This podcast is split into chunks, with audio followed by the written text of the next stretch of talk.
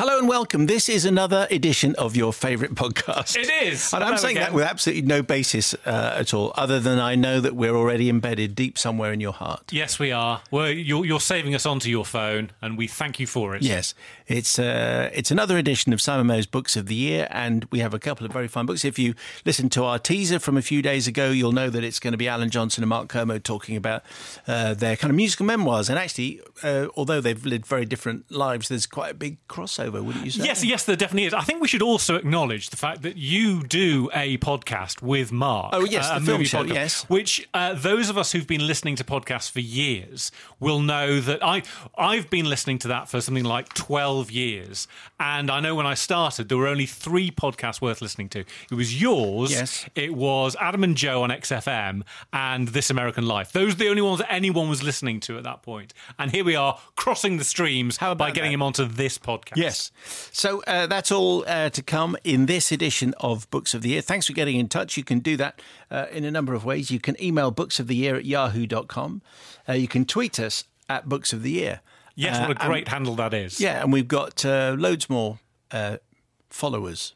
Yes, we have. Yes, thousands of you follow us all the time, And- and, obviously s- subscribe to us on iTunes. Leave us a five star review. Those are the only ones we read. That's very good. And if you could send us money as well, that'd Yes, be quite good. please. Or if you see us in the street, just hand us cash. I mean, you know, I'm not above that. um, so some of the tweets that have come in uh, in the last few days. You'll remember that when we were recording uh, the podcast with Shaun Usher and John Boyne, Yes. there was something of a bone of contention about Secret Seven versus Famous Five. I think John was Secret Seven and Shaun was was Famous Five. So we did a vote. Yes. and the vote overwhelmingly seventy four percent the Famous Five, twenty six percent Secret Seven.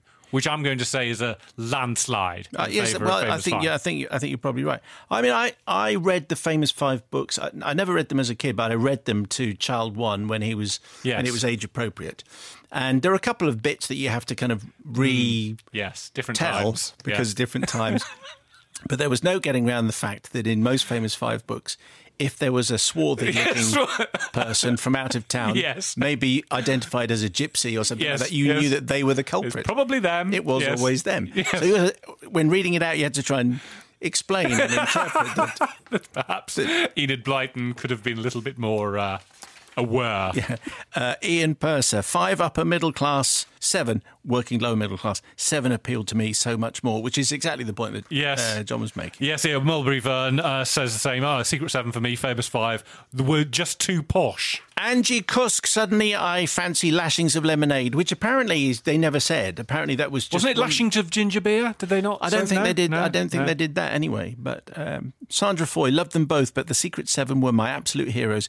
We even made our own club and got into trouble. Indeed. Uh, now, another um, source of contention has been uh, Walter the Hot Water Bottle, whose name appears to change with every podcast. We've now had Walter Hottle Bottle. Where, although, curiously, Emma Bunday has sent in a tweet with a picture of a book Yes. of Wal- Walter Hottle Bottle, which is odd because we've already had a different picture of another. So this means there are like two Rival- different Uh, where some some author has gone, I know, I'm going to make a character that looks like a hot water bottle. Really? Also called Walter. Yes.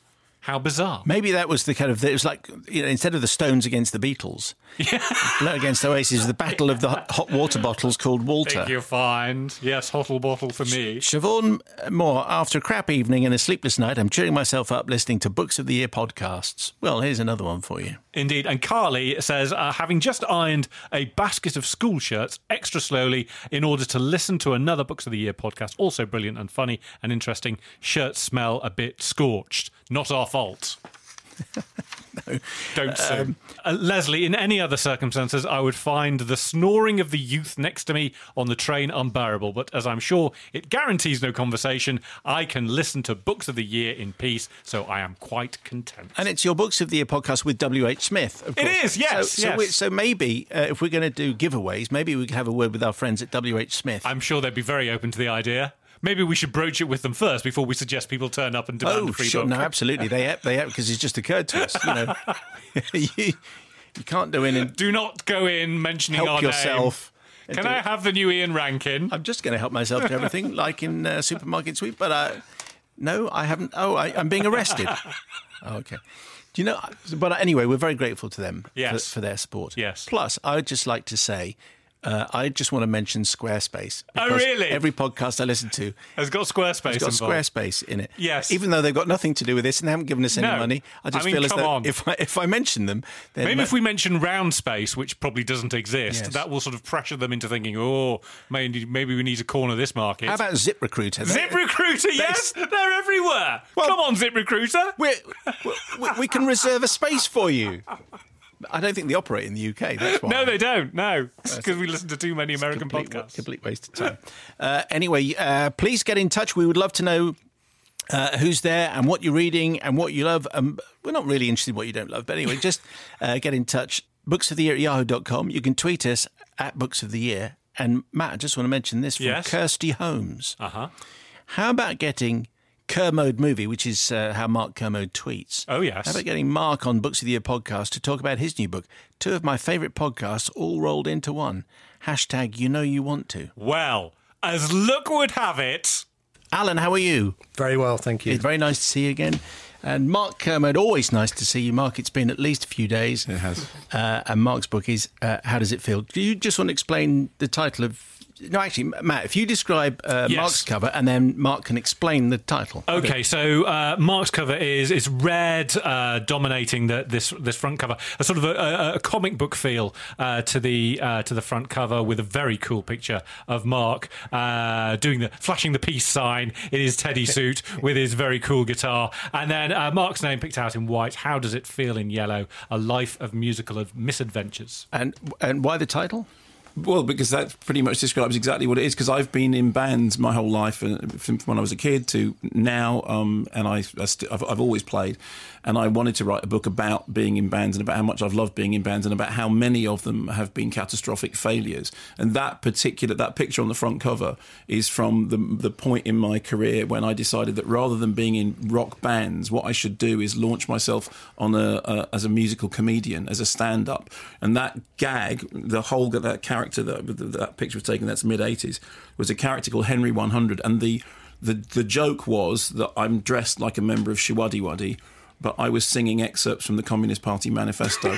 now, that joke is funnier in abstract than it was in practice. And it's a Slade reference. Yeah, it is. How does it feel? Is is from Slade in Flame. It's the it's the uh, for my money, it's the best. Yeah, not Bob Dylan.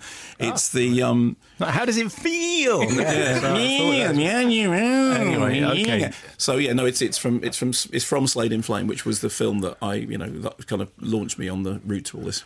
And uh, describe Alan's. Yes, well, Alan's cover is a black and white picture of a far younger Alan Johnson uh, uh, concentrating furiously as he's putting a, a record on a record player with his tongue sticking out of his mouth. That's, that's not me. Is yeah. it not you? No, no. It's not. The publisher got hold of a photograph. Oh, it's not. I genuinely, No, no, that's know. not you. He No, is that's a good me. looking. I He is thought very that was good looking, you. yeah. Yeah, I, I, I think everyone's going to think that it's you. Yeah, fine. So, so, so Alan's cover is a random, Random- kid random in, child. in black and white putting Yeah. a record Which on could a have been record me, player. Uh, Alan Johnson, in my life, a musical memoir, a music memoir. This boy can write. He's a natural, say the Spectator. And uh, in my life, obviously works and is a, and is a Beatles reference. I imagine. Is Beatles reference, and this is 25 years that I was keen to be either a rock star or making my living out of music, writing songs. I thought afterwards, and I eventually gave up in 1982, having sent a tape of my songs to Elvis Costello. And as I say at the end, I'm still waiting for a reply. And they were and they were your best songs. Uh, my best, yeah, my yeah, very yeah. best songs. Yeah. So we- It's and not we- saying much. And was that the final? Was that the moment when you realised that this ain't ever going to happen? Well, I was getting involved in the trade union movement, and I, you know, I got married when I was eighteen, had three kids, so there was no way that I was going to follow the rock and roll lifestyle. But I always thought, I mean, the thing about Mark's book is wonderful because he's he's lived the dream in so many bands. I mean, and so many bands with brilliant names, by the way. The Russians ate Bambi. Russians I think Eat Bambi. Russians Eat Bambi was one of them. I mean, amazing. So what was your first band? The area, uh, well, the Vampires. I had a school band called the Vampires, and then the area, and then the In-Betweens. All very boring. My eldest son was in a band called Stranger Than Nixon, which I thought was great. He That's got a it- great He's name. got it off a newspaper. That's a very good name. Yeah. There, and there are a number of crossover areas between your book, but Lonnie Donegan, uh, is one of them. So I thought it'd be quite interesting to hear you both on Lonnie Donegan. You, Alan, talked. To, I think you talk about him being in Panto at the Chiswick Empire, but I, I, couldn't quite. Work. Did you see him in Panto? No, he wasn't in Panto. I, I, was. I can't. I can't remember it being a Panto. I say in a book that because it was Christmas time, uh, I kind of it should have been a Panto, but it wasn't. He was the second artist on. Lead on the bill was Joan Regan. Uh, he was a very big star at the time. But Lonnie, for me, I mean, I'm about 10 years, 15 years older than Mark here. So I'm coming out at a different dimension, but but was privileged, as all we baby boomers were, to be there almost, if not at the birth of rock and roll, at the postnatal stage. And Lonnie was absolutely crucial to all of that. You know, more kids picked up a guitar and started to play it because they'd seen Lonnie Donegan and because skiffle seemed like something you could do. Uh, and in an era where all our music was transatlantic, all the people you listened to came from America. Here was Lonnie, okay, doing lots of American stuff when he wasn't leaving his chewing gum on the bedpost overnight, that kind of musical stuff that he got involved in.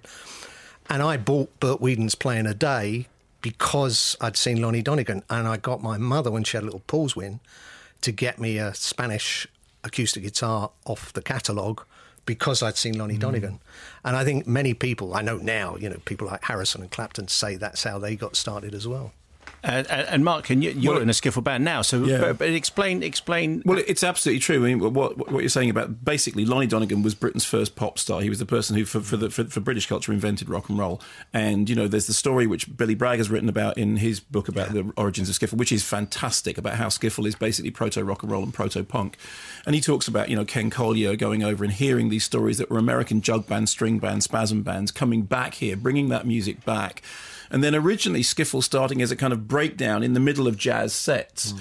and they would just put all the instruments down. They'd come forward and they do a little skiffle set, and then. Lonnie Donegan doing those songs was the thing that inspired. I mean, for example, you obviously a huge Beatles fan, and you know, Quarrymen happened because of Lonnie Donegan. So everything that we think of as British rock and roll comes down to this moment when when it, it, it, kicked off with Lonnie Donegan, and also it was the thing that inspired people who that had probably hadn't had any musical training to grab an instrument or to make an instrument, you know, whether it's a tea-chest bass or a washboard, and just start playing. And for me, it's really important because one of the things in the book is I'm not I'm I, I'm not a good musician. I can play a lot of instruments badly, but I can't play any instrument well. But what I've always thought is don't be frightened of musical instruments. And if you want someone to prove that, that's what skiffle is about. Skiffle is about find whatever you can get and make a noise, make a song with it. And the whole of British rock and roll comes from that, and it comes from Donegan and Colyer and Barber and all those people going, look, you can make this incredible noise that was itself inspired by American, yeah. you know, jug band music music, dirt poor musicians making music with nothing other than what they had around the house. And a, a common thing, it's interesting that you mentioned the Beatles there because the, the, Beatles obviously come up in both of your books, and I was I was struck reading yours, Alan, as well, that uh, how swiftly the Beatles were taken seriously. How swiftly they went from just being some pop band that uh, you know all the teenage girls was, were screaming over to being one that was being mentioned in the same breath as poets. That people were that critics were saying we are going to remember these lyrics and, and these compositions for years and years to come. Well, they went from "Love Me Do" to "Strawberry Fields Forever" in sort of five years, which was incredible. But what you have to remember back then there was a real generation gap in pop music. You didn't have any elderly rockers. You didn't have people sitting around in their 50s, 40s, or 30s talking about popular music. You know, when you got to 24, you listened to Frank Sinatra. You know, it was very much young people's music and a, and a chasm, a generation gap. So when the Beatles came on, all of our parents, so I was 12, 13, all the older generation was saying, they don't write their songs. Of course, they don't. They didn't write that. That was Tin Pan Alley wrote that for them. They would not even give them the credit of writing their own songs, and for it to go to that, to suddenly the Times reviewing Sergeant Pepper's, you know, pop music being taken really seriously a few years later.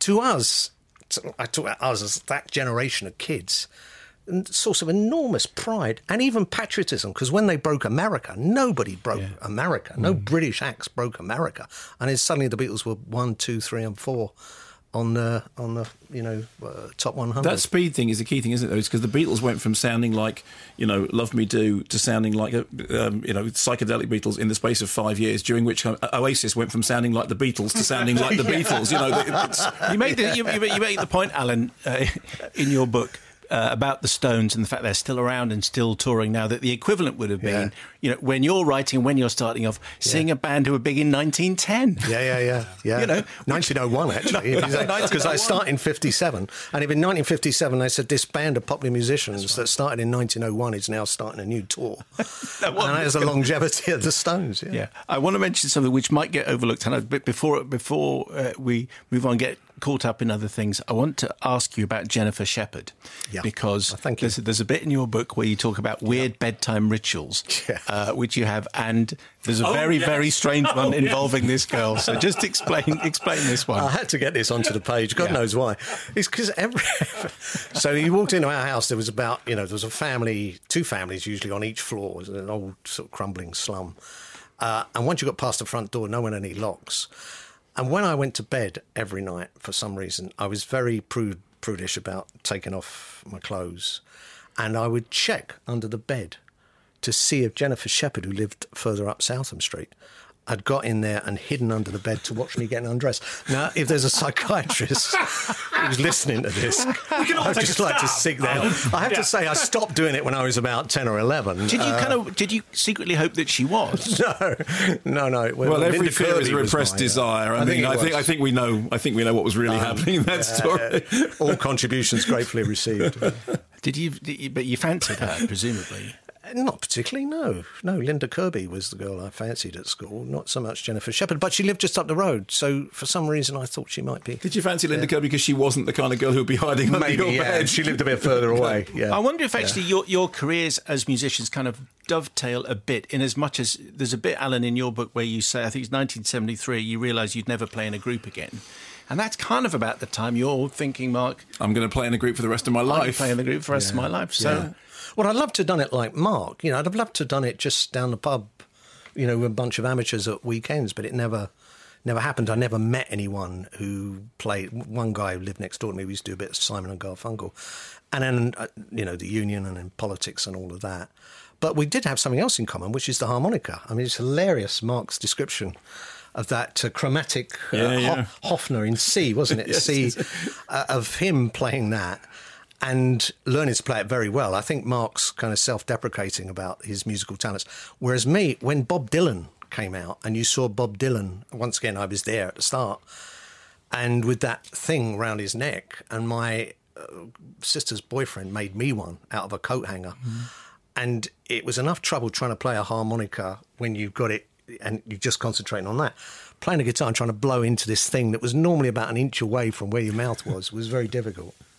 You ever done that, Mark? I could see you. Yeah, no, I play with the hooky thing because I play double bass and I and and we. Re, I, mean, I say in the book we call it the hooky thing because no one knows what it's called. When they describe it, they describe it as the thing that Bob Dylan, Dylan, used to play with, and of course, famously, um, Les Paul w- had made a version of it out of a coat hanger and two bits of wood. That was he made a flippable harmonica holder, and and so, but I don't know what they're called. And it went, the first one I ever got was when Linda, my, my wife, bought one for me, and she didn't know what they were called, so she went on the internet and googled harmonica hooky thing, and it came up. So ever since then, that's what we call it, the hooky thing. Yeah. So our books that we're discussing uh, in this podcast, Alan Johnson in My Life, a musical memoir, and Mark's latest tome, How Does It Feel? Uh, I think it'd be quite nice to hear you guys read a little bit. If that, if there is a, is there a section that you might like to uh, to read in it? I, I haven't got my glasses, is my problem. well, you, if you'd have warned me, I'd have, uh, they're in my Jacket. do you have your glasses? Okay, should we, should we go with Mark first while you're finding your glasses? I'll go get my Would that glasses, all right? yeah. Okay. Oh, well, chuck me a- Good luck, Mark. Let me read you the intro because this, in a way, kind of sums up what the book is about. Okay, this is the introduction to uh, How Does It Feel? And it's called You Hum It, I'll Play It. How much of this do you want? Like a couple of minutes. Uh, I would like about a minute and a half. Okay, here we go. If I if I sort of If you tell stand me, up if, you, and- if you start making motions, it means stop, right? Okay, all right. Okay. Here we go. This is the beginning of the book. Many people have recurrent nightmares. Some dream of sinking in quicksand. Others are consumed by visions of being unable to escape from an endlessly elongating corridor, or of waking up naked on the underground, or accidentally wearing pajamas to a party. I have a recurrent nightmare, and it goes like this. I'm standing on the stage of the Royal Festival Hall in London. As I look out, I can see that the auditorium is packed right up to the very top of the teetering tiered balconies. Behind me, the BBC Concert Orchestra are playing the opening bars of a particularly complicated piece of music, rushing inexorably towards the moment when the solo instrument, the chromatic harmonica, will leap into life and take the tune. I look down at my hands and I realise that I am holding a harmonica. It is big and cold and heavy. I raise it to my mouth, knowing that everyone is expecting me to play the jaunty lead line from this familiar tune with its distinctive opening ascending phrase and fiddly semitonal twiddles and doodles. But I can't play it. I know I can't because I've already tried and I just can't do it. I feel the unforgiving metal of the harp against my lips, my mouth parched and dry. I see the faces of the audience staring and expectant. I see the conductor raising his baton and pointing it towards me, and I feel myself starting to choke. That's my recurrent nightmare, with all its recurrent fears of public exposure and humiliation. The only difference between my recurrent nightmare and yours, hopefully, is that mine isn't in fact a dream, but a memory. This actually happened in real life, in the real life Royal Festival Hall with the real BBC Concert Orchestra. The audience were also real. They were there in the packed auditorium, and there were thousands more of them at home listening to the concert as it was broadcast on BBC Radio 3. That seems like a very good place to. Uh, that's a great start, by the way. Thank that's you. a very captivated. Good start. Yeah. Captivated. So that's Mark reading uh, from uh, his new book. Alan, have well, you Mark's found? at the beginning of his book. Mine's at the end, uh, where where I'm just uh, reflecting. Uh, it's a chapter called "Every Day I'll Write the Book." That I'm never going to be a rock star now, but actually I'm writing. And the Beast from the East has kind of roared in. Okay. Or as someone said on the internet, a normal day in Finland. um, and I say this at the end. After 1982, I became even more immersed in the Labour movement, from which I emerged only in 2017. In the 11 years I spent as a government minister, I never picked up my guitar once. As soon as the electorate dispensed with our services in 2010, I went to a music shop not far from Parliament and bought a Yamaha acoustic six string. I began to play again, the fingertips on my left hand gradually becoming calloused as they reacquainted themselves with the strings and frets. Then a guy in Edinburgh contacted me having read about me once playing a Hofner Verithin. He had one for sale and drove down to Hull to show it to me. We met in the Holiday Inn on the marina on a crisp autumn day and exchanged small talk before he opened the heavy black guitar case that rested across the arms of a wooden chair in the deserted hotel lounge. As the hinged lid lifted, so did my heart. I felt sure that this was the very guitar I'd first fallen in love with when I gazed at it through the window of that music shop in Wardour Street all those years ago. The beautiful cherry red Hofner, purchased for £35 and cruelly taken from me on that night of skullduggery in an Islington pub. I had no way of proving it, but very few Verithins were made with this particular combination of distinctive features, and none at all, I believe, after 1963. In a strong light, a serial number was visible through one of the Venetian cutaways, but as I didn't know the number of the one that was stolen, I had nothing to check it against. I did not, I hasten to add, suspect my new friend from Edinburgh of being involved in the theft. The fact that he wouldn't have been born when the robbery took place seemed a reasonable alibi. Whatever adventures my beloved Hofner had experienced, it had obviously been well looked after by its subsequent owners. I coughed up the asking price of £800. The transaction was completed, and it was at last back where it belonged. And so I have probably got the guitar I bought in 1965. The weather has been as close to the dreadful winter of 62 63 as I've seen since. The Stones are touring, students in Paris are protesting, and the UK will soon be out of the European community, just as we were back then.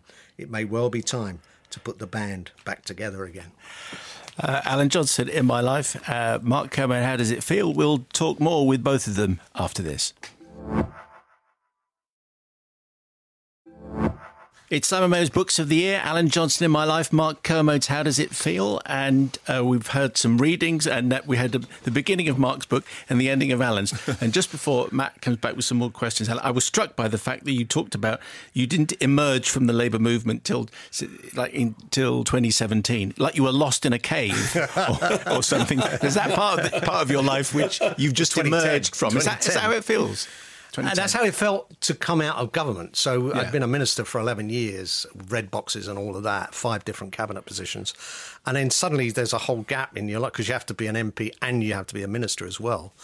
And it did feel like I was emerging, blinking into the light. There just wasn't time to do anything else. I could never have written these books if I was still a minister.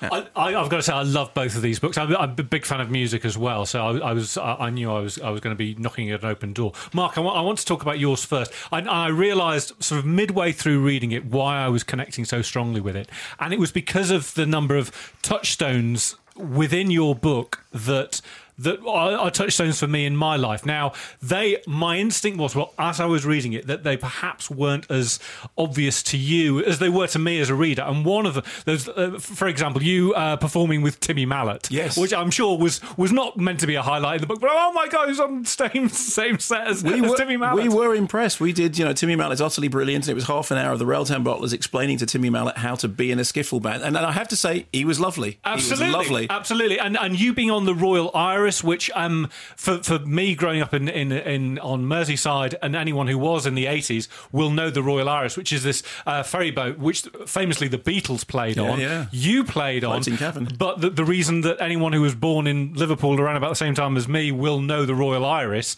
is because infamously there was a party on there involving the Happy Mondays, Tony Wilson, and the Farm, which ended very very messily indeed. And thought, oh my goodness, Who would have thought? Who would have thought? Mark Kermode. And, and also you supporting New Model Army, which you throw away in a sentence, but I had to read it again because I was, oh my goodness, you were on the same, you were supporting New Model Army. Yeah, we supported New Model Army in the in the Solent Bar in Manchester in the early 1980s when the band I was in was called Border Incident, and um and that was around the time of Vengeance, which was of course you know Oh, from- which is classic New Model Yes. Army period, and and I remember really clearly because we turned up. The way it usually works is that you have the the lead band, how good the the support band sound is really down to how kind the lead band will be in terms of giving you a Mm. sound check.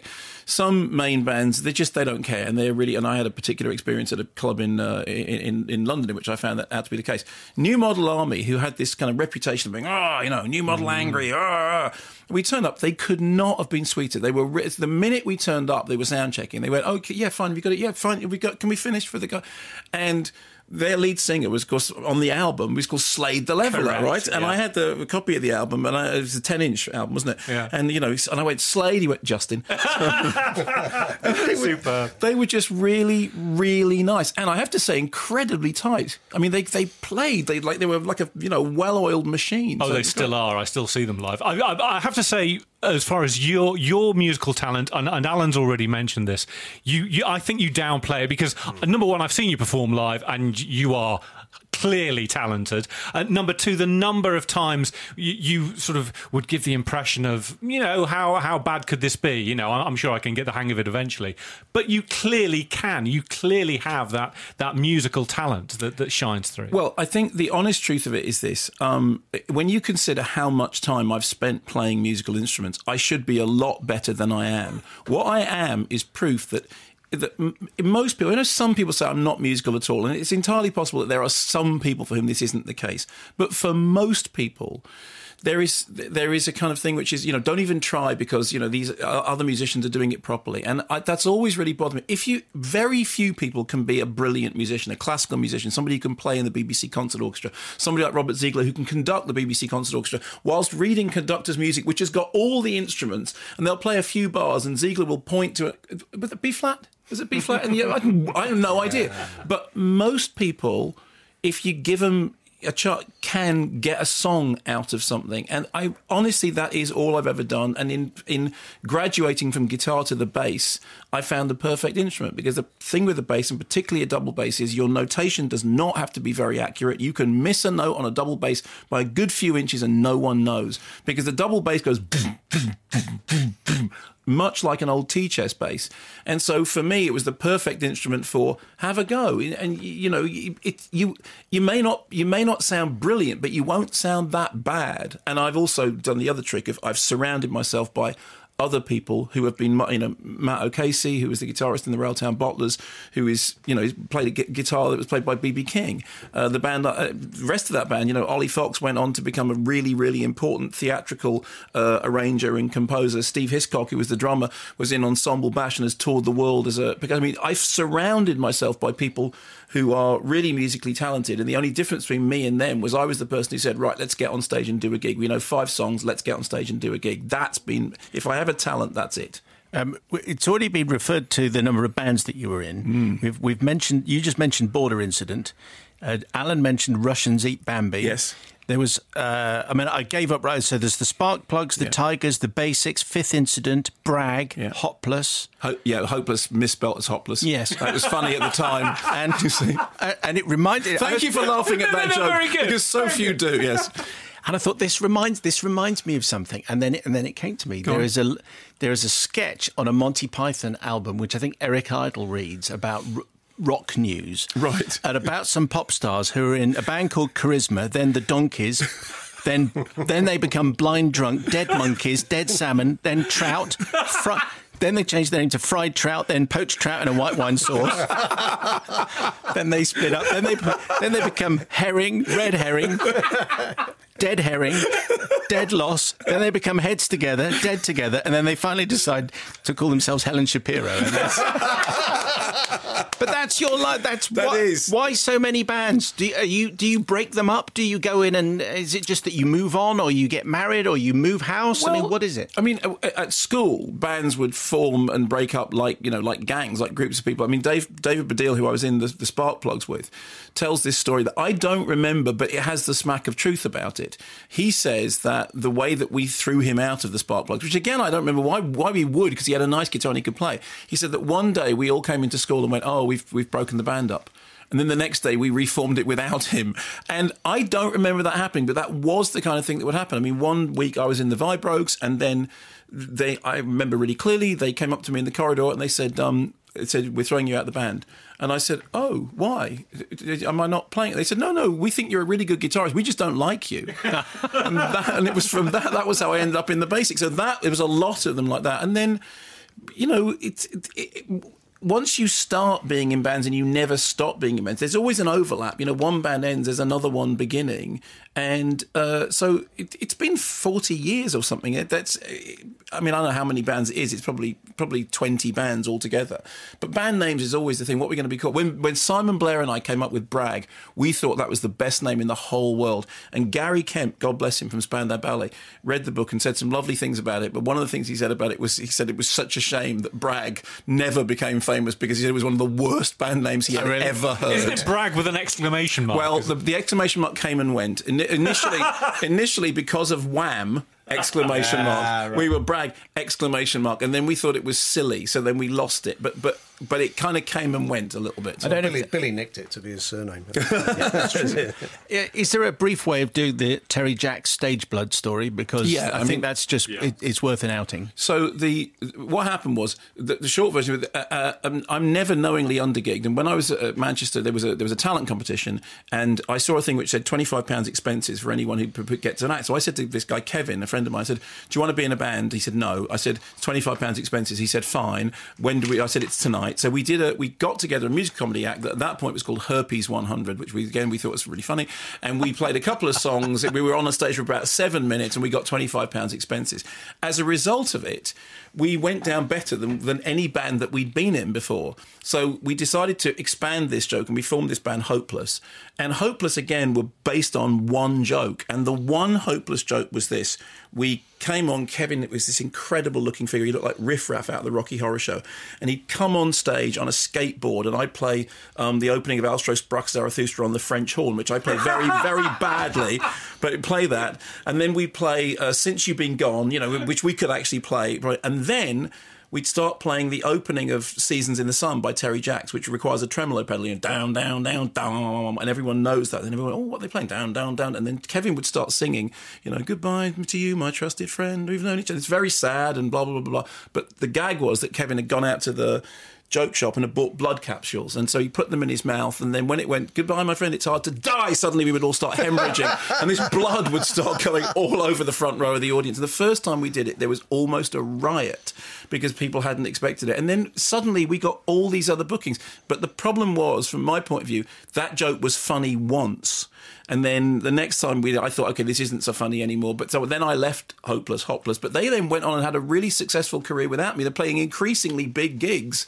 And their joke being, we, you know, we hemorrhage to the sound of seasons in the sun. See, Alan, you, that's what you you missed a trick there. So you know when you were in uh, the area in your first band, maybe you should have uh, taken a few tricks from Mark there. Should have done, yeah. Well, Mark's was a kind of comedy, Yeah, that was. comedy music act. We were we were very serious, and we'd formed our own band, advertising Melody Maker for a bass guitarist and a, a rhythm guitarist. Put the band together, and w- the best we ever did. I mean, Mark, uh, you backed Alison Moyet as well. we Yeah, were on yeah. telly with Alison Moyet. Yeah. and best we did was back a band called Fifth Dimension, Oh, yeah, who well- did mess us up with our because we were the, Yeah. support, the support act.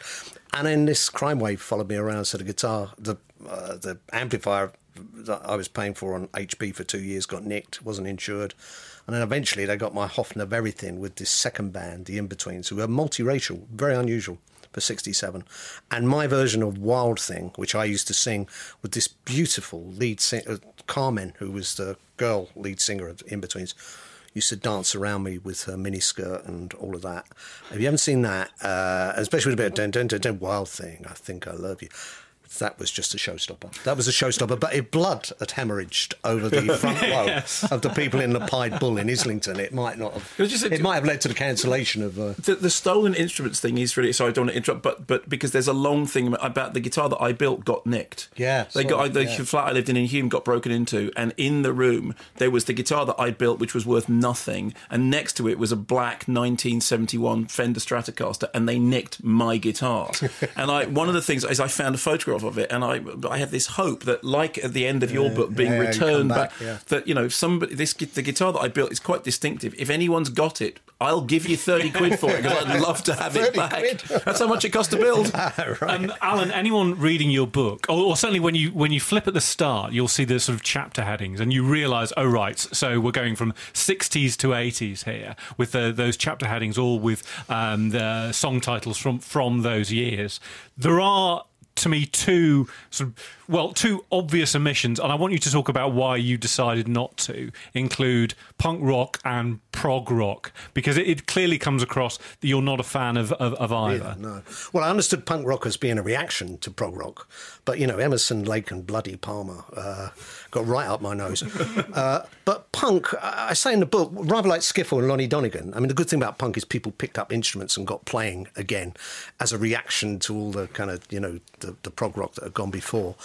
And out of punk came Joe Jackson, Elvis Costello, you know, great artists, Paul Weller.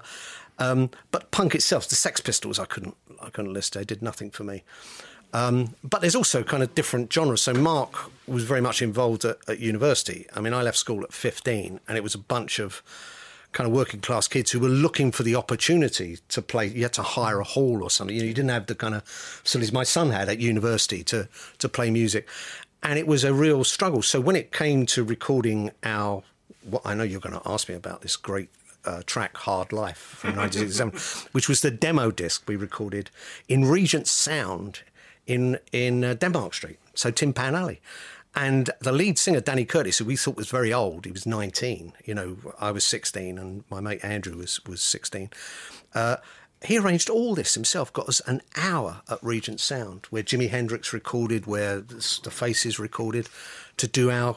And that is probably one of the. That's what I'm trying to recapture that moment of listening to it being played back to us, our own song.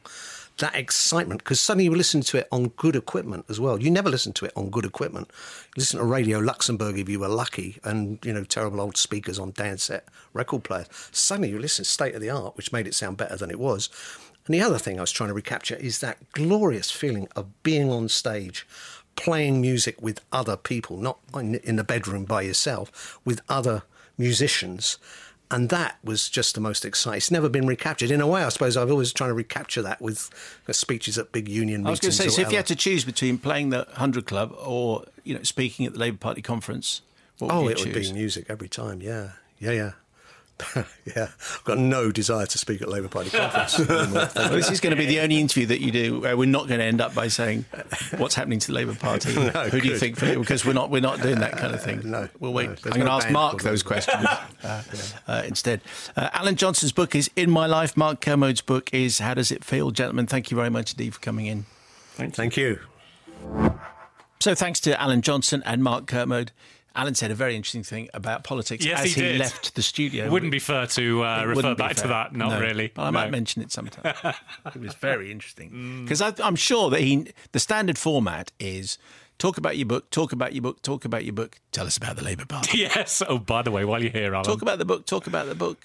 Jeremy Corbyn, your thoughts, Alan. and we didn't do that. No. So I think he was. I think he was quite relieved. Uh, so books of the year at yahoo.com. That's our email. Lawrence Overton. Thank you for recommending Paris Echo. I could relate to the uncanny feelings of walking around a foreign city so strongly.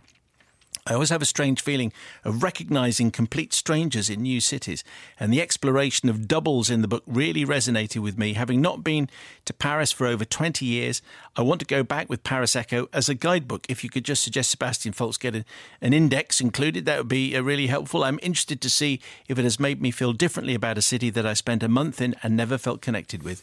Lawrence, thank you very much indeed. Whether whether you get the same dispensation from your other half the way Sebastian Yes. Faulks went, oh, I'm going to write a book. I'm going to go to Paris. Uh, by myself. Yes. Bye. I'm off. Uh, Jackie Connor uh, emailed to say I'm listening to the podcast at present, and I've just heard about lucid dreaming, which was I think Louise DeLange. Uh, and Jackie says I tried this a few times. It's very interesting. It's when you are aware that you are dreaming, you leave a symbol so that when you see said symbol, you know for sure that you're doing it. I don't expect you're into these things, but it's an interesting experience. Uh, but you've just read out my letter. Mum couldn't get me to touch milk. I hated Horlicks, so Bournvita was the best she could do. Uh, unfortunately, it was stashed with sugar. Uh, no Ryvitas were used at any stage in making the Bournvita. But if you go to Amazon, it looks like they, they've tried revamping it at stupid prices, it says here. Keep plugging Cadbury's, though. They might send you some, says Jackie. I don't understand the dream point that she that Jackie's making.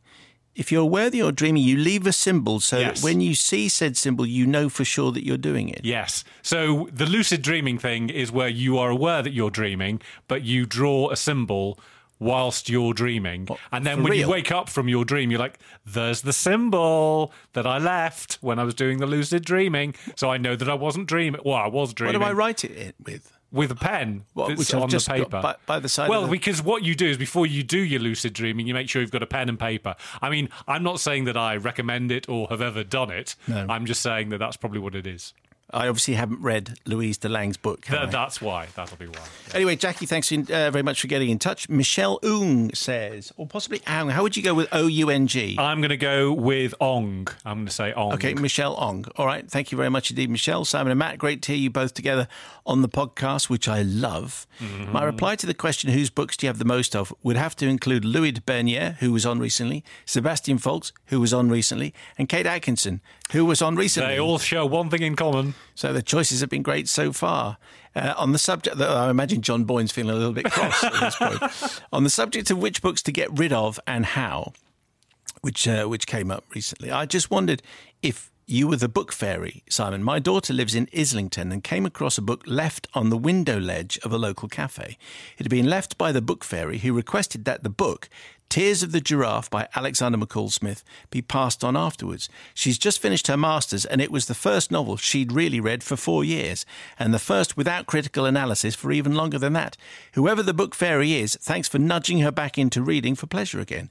Keep up the great work. Uh, Annie Coles, whilst I was listening to Melvin Burgess, he mentioned Japanese crime fiction book Out, and I wanted to reach through the airwaves and high five this chap. When I read it a few years ago, all I wanted to do was talk to someone about it, but couldn't persuade anyone I knew to give it a go. Could you guys do a podcast on Asian fiction books? I'm a huge fan, and when I've lent my books out to friends, have had mostly positive feedback. And uh, and then uh, Annie gives us a few recommendations: the Tattoo murder case, I have the right to destroy myself, Naoko, uh, and Inspector Imanishi investigates, amongst many others. From I, no- I noticed you left off the authors there. The authors, yes, uh, yes, because I was not going to uh, uh, try those names because I think we all know which But way look that them would up. go. Yes, look yes, them up. obviously, yeah. Uh, so thank you very much indeed for uh, for downloading us. Thank you to all our sponsors for uh, for being there for us. Thanks for being there, and uh, do do get in touch, Mr. Squarespace and yeah. uh, and Mrs. Uh, Zip Recruiter. Yeah, that's right. But also thanks to W.H. Smith and, Yes. and our shaving friends and our economist friends. Uh, next week, Ben Macintyre is going to be on The Spy and the Traitor. Wow, there's so much press about that There book is a little, isn't And there? the revelations that he's come up with. Hmm. And the allegations he's come up with.